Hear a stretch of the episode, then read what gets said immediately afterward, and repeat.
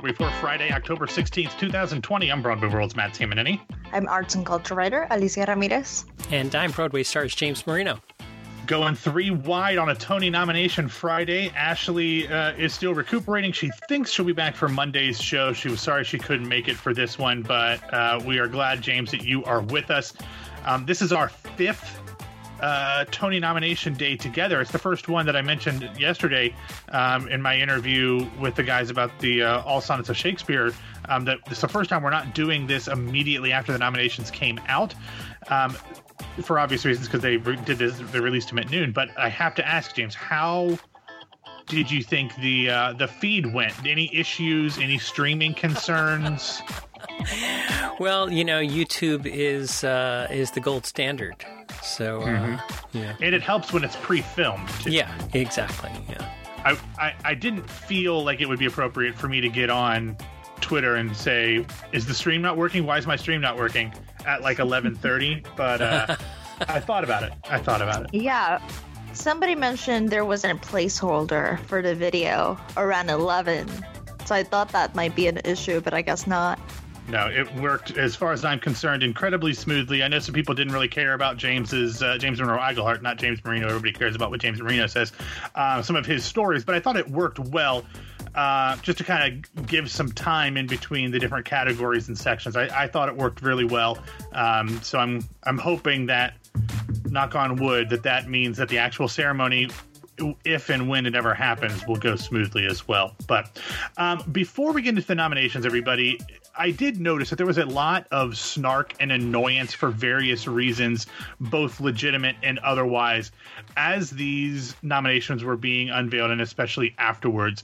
And while I understand a lot of these people's points, I was a little taken aback by how virulent it was. And we always get snark. The theater community is very passionate about its level of snark. But um, I've been as outspoken as anybody about how I think the Broadway League has mishandled not only the Tonys but their response to the pandemic as well. So I'm all for being critical about that. Uh, we've all, all three of us, and, and, Ashley as well, have been critical of the government's response to providing relief to individuals, artists, or otherwise who have been impacted by COVID. But I don't really understand why there was so much animosity just to the fact that there is a Tony Awards happening at all. A lot of people talked about how they think it's a waste of money. Obviously, there'll be money spent on the production.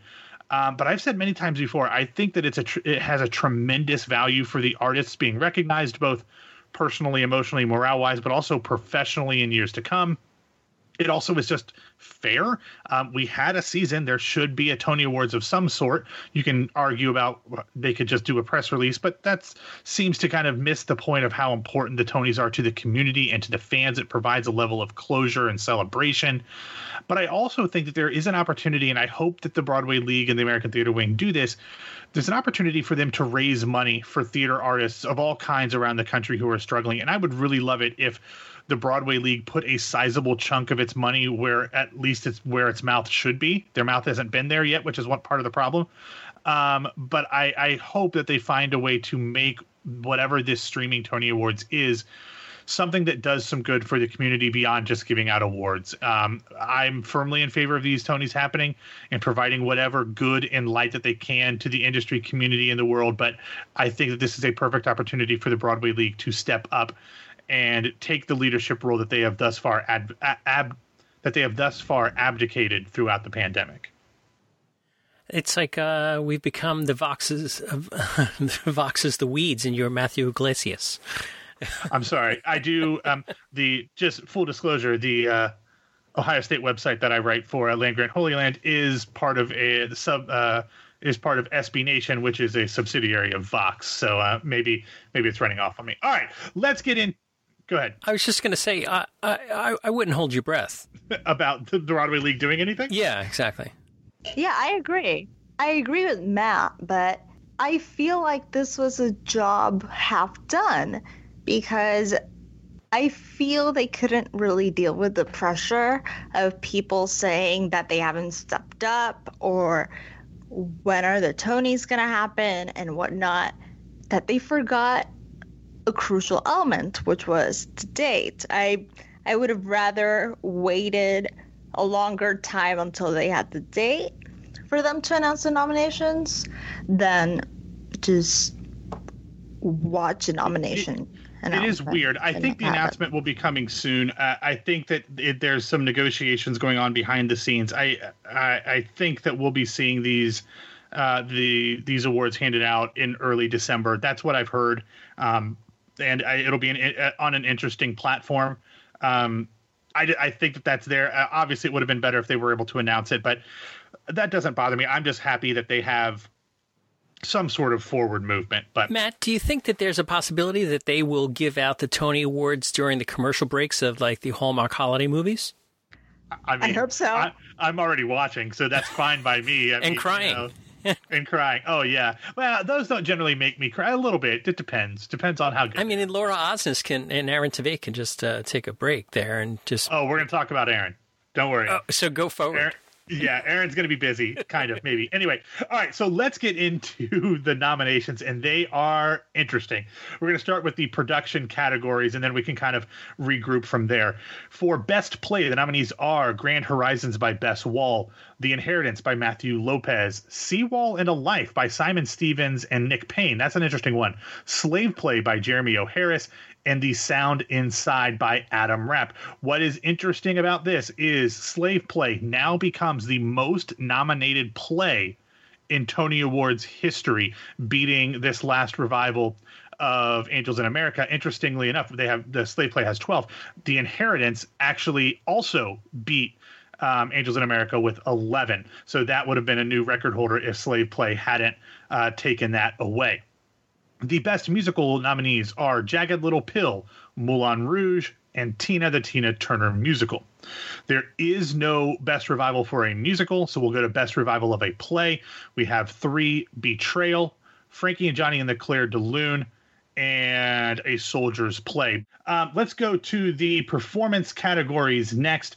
Best performance by an actor in a leading role in a play Ian Barford for Linda Vista, Andrew Burnap for The Inheritance, Jake Gyllenhaal for Seawall a Life, Tom Hiddleston see, uh, for Betrayal. That'll be interesting. A good Marvel Cinematic Universe battle between uh, Mysterio and Loki. Then we had Tom Sturridge for Seawall and a Life and Blair Underwood for A Soldier's Play. That is six nominees in this category, which means that there must have been either a tie or something within the uh, the margin of error to can be considered a tie to get that sixth nominee in this category. Going to best performance by an actress in a leading role in a play, we have uh, Joaquina Kalukango for Slave Play, Laura Linney for My Name is Lucy Barton, Audra McDonald for Frankie and Johnny and the Clair de Lune, and Mary Louise Parker for The Sound Inside. Sticking with the play categories best performance by an actor in a featured role in a play ato blankson wood for slave play james cusati moyer for slave play david Alan Grier for a soldier's play john benjamin hickey for The Inheritance and Paul Hilton for The Inheritance. And finally, in the play performance categories, best performance by an actress in a featured role in a play, Jane Alexander for Grand Horizons, Chalia La Tour for Slave Play, Annie McNamara for Slave Play, Lois Smith for Inheritance, and Cora Vander Broek for Linda Vista. Now, one thing that I think is important to mention, and I think this this applies to both um, to all of the performance categories, I think we all understand that had the season gone on longer and all of the shows that we knew were supposed to be coming had opened, not all of these people would have been nominated. They filled the slots that were available because they were in shows that had had the opportunity to open and run. But I'm still excited for all of these, and especially when it comes to the musical ones, which we'll talk about here in a second. But I don't, I'm not one that necessarily thinks that you have to put an asterisk by all of these. This is the season that happened. Let's celebrate the nominations and the performances that did occur. Um, I, I saw a lot of people saying, well, that slave play got 12 nominations, but it wouldn't have had uh, this opened or that opened, or they'd have all of this competition. But like, uh, why do we need to, you know, for lack of a better term, crap on things that are good for other people? You know? No, mm-hmm. absolutely. You know, uh, there. Let's celebrate, not not denigrate. Celebrate good times. Come on. Yeah, of course. Also, if I may add, where's Ashley Parks' nomination? Uh, I did not see Grand Horizon, so I I can't speak to whether she deserved it or not. But I would love Ashley Park getting another nomination. Although I'm just saying there might be a very good possibility that she has a nomination the next time we do the Tony Awards, but that's a rumor for another day. All right, let's get into the uh, the musical categories. Best performance by an actor in a leading role in a musical. All right, this is a long one. Help me here. Aaron Tveit for Moulin Rouge. That's it. Um, the, the, there were only two uh, actors uh, eligible for this category, along with Aaron Tveit. Chris McCarrell for the Lightning Thief, the Percy Jackson musical, was uh, eligible, but he did not get a nomination. Now, that's a little shady. We'll talk about that here in a second. But this is obviously a pretty unusual situation. But despite what I think a lot of people just assumed when this was announced, based on the fact that Aaron is essentially running unopposed, that does not automatically guarantee him a win in the Tony Awards. The awards rules actually state, quote, if the Tony Awards nominating committee has determined that if there is only one nominee in a category listed, such category shall be submitted to the Tony voters, which may, by the affirmation vote of 60% of the total ballots cast, grant an award in that category. So the Tony Tony voters now have to decide whether they think Aaron deserves to win this award. If he gets 60% of the votes, he will be the Tony winner, but he does not necessarily automatically win the Tony Awards. Now, I feel pretty confident that Aaron will get 100%, 95% at worst, um, but it's not automatic at this point, although I think it is a foregone conclusion nonetheless. I can't disagree with you on that. Yeah, and, and it's one of those things where I'm going to talk about this a little bit in some of these other categories, but like I didn't love Aaron Tveit in Moulin Rouge, but you know what I loved Aaron Tveit in? Um, next to normal, um, Catch Me If You Can, the the Barrington Company that he did. Um, you know, I think he's just one of those guys who I have no problem if he wins a Tony Award for a role that in a normal year he wouldn't have won it with. I'm fine with that. I don't care. Tony winner Aaron Tveit sounds pretty good to me. All right, moving on to best performance by an actress in a leading role in a musical. Karen Olivo for Moulin Rouge, Elizabeth Stanley for Jagged Little Pill, and Adrienne Warren for Tina the Tina Turner musical. You guys didn't hear that uh, because we cut it out. I actually combined Elizabeth Stanley and Adrienne Warren and said that I was happy that Elizabeth Warren had received a Tony nomination. but um, Elizabeth Warren, Elizabeth Warren, I did it again. Elizabeth Stanley is the same thing with Aaron Tveit. Like I didn't think she really fit the role that she was casting in Jagged Little Pill, though she gave her heart to it. But she is such an amazing performer who has been undervalued in the community. I am very happy that she is a Tony nominee today. All right, let's do these real quick featured categories. Um, best performance by an actor in a featured role in a musical: Danny Burstein for Moulin Rouge, Derek Klena for Jagged Little Pill, Sean Allan Krill, Jagged Little Pill, Sahr Ngaujah for Moulin Rouge, Daniel J. Watts for Tina the Tina Turner musical. Best performance by an actress in a featured role in a musical: Kathryn Gallagher, Jagged Little Pill, Celia Rose Gooding, Jagged Little Pill, Robyn Hurder, Moulin Rouge, Lauren Patten, Jagged Little Pill, and Myra, Myra Lucretia Taylor for Tina the Tina Turner musical. Um, every single principal in Jagged Little Pill is a nominee. Again, would not have happened if all those other shows had opened, but happy for Kathryn and Celia and Lauren um, and Robyn and Myra uh, as well in that category. Uh, Alicia, I know you had some thoughts on this category specifically. Yes, I do. Before I share them, I just want to add something to your comment about every principal in Jagged Little Pill being nominated. Um, I would also have to think about Antonio Cipriano because he's listed as ensemble yeah. slash Phoenix, so technically he's also a principal. Yeah, yeah. Ifs and buts and care, candy and nuts, we'd all have a Merry Christmas. But anyway, go ahead. yeah. I think this category is so stacked and I think at this point, Lauren would be the front runner. But I was so pleasantly surprised by Celia and Kathryn's nomination and Robyn's. My goodness. I, so this is this is my favorite category to date. Um, James, I think I've talked about it with you, or maybe it was Ashley. Like, I did not love Jagged Little Pill. I but I thought Kathryn and Celia's characters um, were the best parts of that show. Um, I think we talked about that when I did my review of the show when I was after I saw it when I was in New York, James. Um, so I think that both of these are are all of these are very well um, are very very well earned. But all right, let's real quick do a few more of the nominations. Of course, we will have all of the nominations in the show notes and at BroadwayRadio.com. Best direction of a play: David Cromer, The Sound Inside; Stephen Daldry, The Inheritance; Kenny Leon, A Soldier's Play; Jamie Lloyd, Betrayal; and Robert O'Hara for Slave Play. Best direction of a musical: Phyllida Lloyd for Tina, the Tina Turner musical; Diane Paulus, Jagged Little Pill; and Alex Timbers for Moulin Rouge. That is two of the three best direction of a musical nominees that are women. So that is um, that is wonderful there. Going up to um, uh, the best book of a musical is Jagged Little Pill for Diablo Cody, Moulin Rouge for John Logan, Tina the Tina Turner musical for Katori Hall, Frank Ketelaar and Kees Prins. And then we have one of the most interesting ones in the history of Tony Awards, Best Original Score, Music and or Lyrics written for the theater, A Christmas Carol the Inheritance, The Rose Tattoo, Slave Play, and The Sound Inside. What you will notice is there is nary a musical in this category. This will be the first time that this category is won by a play. Obviously, not the first time that there has been a play nominated, but it will be the first time that the winner for best original score is a play. Now, this kind of brings us back to one of the biggest topics of uh, of discussion after these nominations came out, and that is the complete shutout of The Lightning Thief, the Percy Jackson musical. Now, I did not see the show, so I have no opinion on whether or not it should have been nominated for anything or not. So I'm going to leave that aside.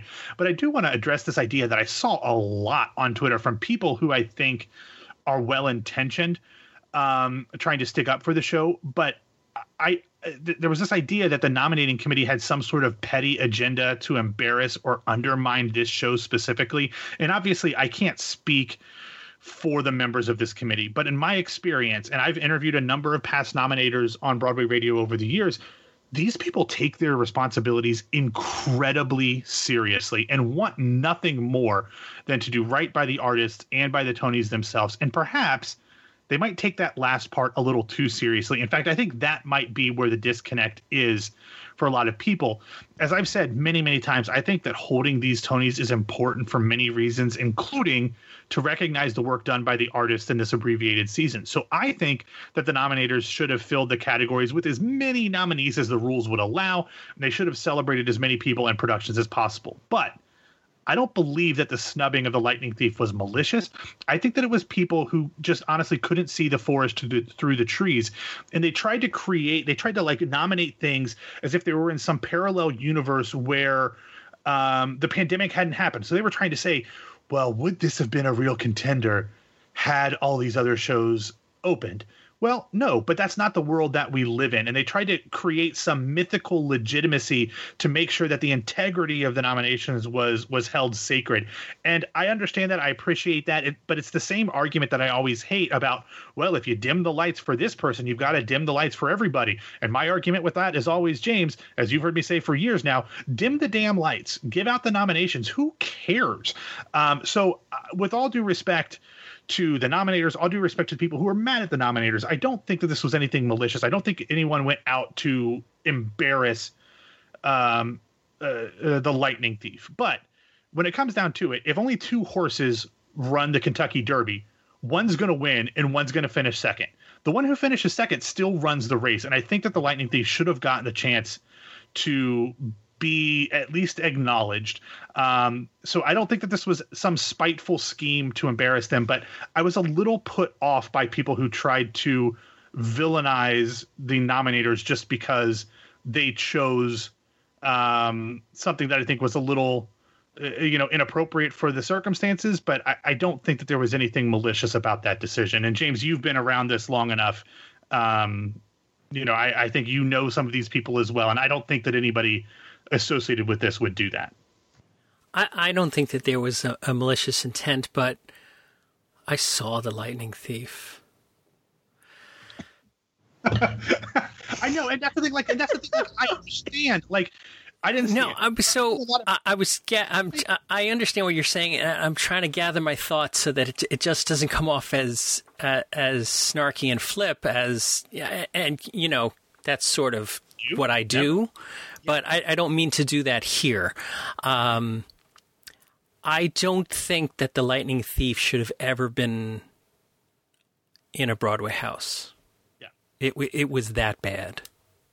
It, it it was that bad, and I think that it denigrates the value of Broadway and the value of the Tony Awards if they're able to market themselves as Tony nominated The Lightning Thief.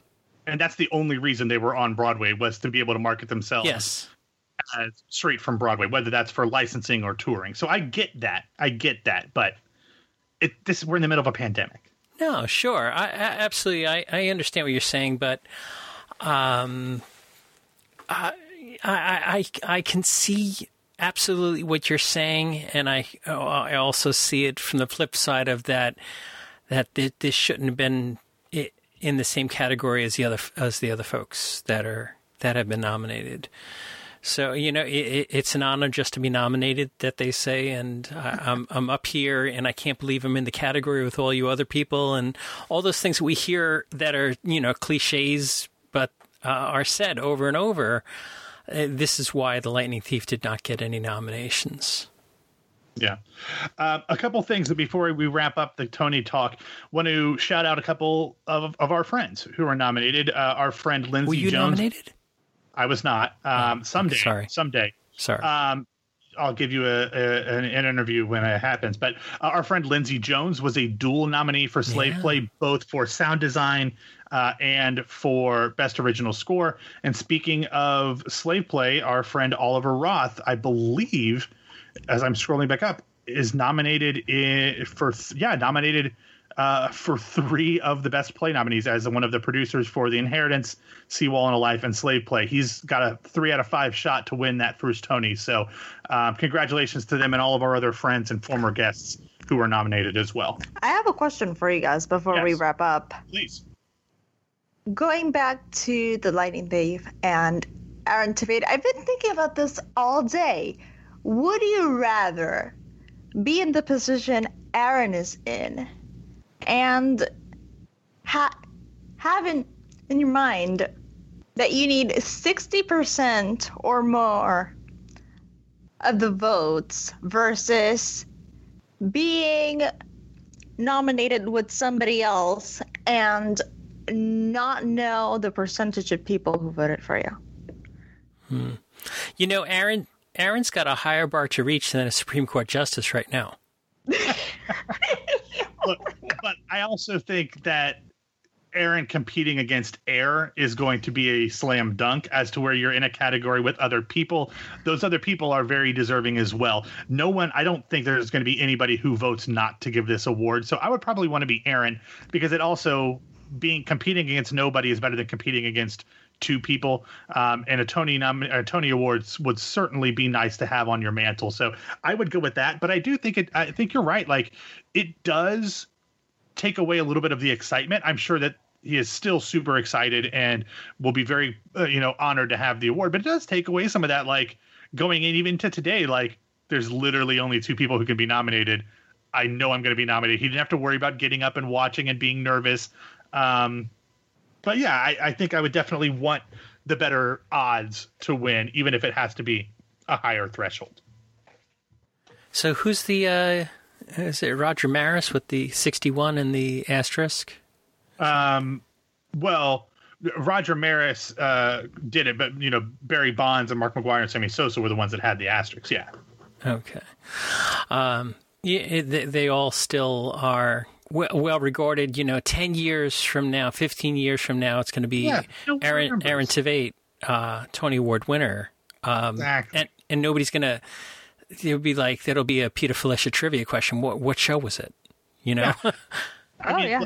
I mean, I can only remember. I mean, the last time I remember anything being unopposed was with Sunset. Sunset. Yeah. Yeah, with Sunset for score and book because there wasn't anything else. Best um, musical, wasn't no, it? Or I don't remember, but it, it, that was a long time ago. Um, but you know, that's the only one that I can think of. So, but people don't really care. It's still Sunset Boulevard. It's a Tony winner. That's great. But hmm. a- anyway, let's move on to some other news. Since the Tonys were the main story, um, I'm going to run through the rest of this news really quickly. And I do want to note that there are some n- smaller news items, but also some articles that I want to save for next week when we can talk about them longer um, because I, we didn't have the time to get into them. But here are some things that we need to talk about we first have to acknowledge the fact that Herbert Kretzmer, most well known for writing the English lyrics to Les Miserables, passed away earlier this week at the age of 95. Godspeed, sir. Uh, he's also one of the articles I saw said that he is largely responsible for uh, musicals uh, becoming longer than three hours. I thought that was a little shady to put in an obit, but eh, there were musicals longer than three hours long before Les Miserables. Yeah, but uh, I think that to popularize it, but ah. either way. Um, next, it was announced that following the delay to restart the Broadway season, David Byrne's American Utopia will return to Broadway on September 17th, 2021. We also learned on Thursday that a filmed version of the 1999 Broadway revival of Arthur Miller's Death of a Salesman will stream on Playbill beginning on Wednesday, October 21st, and remaining on the site through the 25th.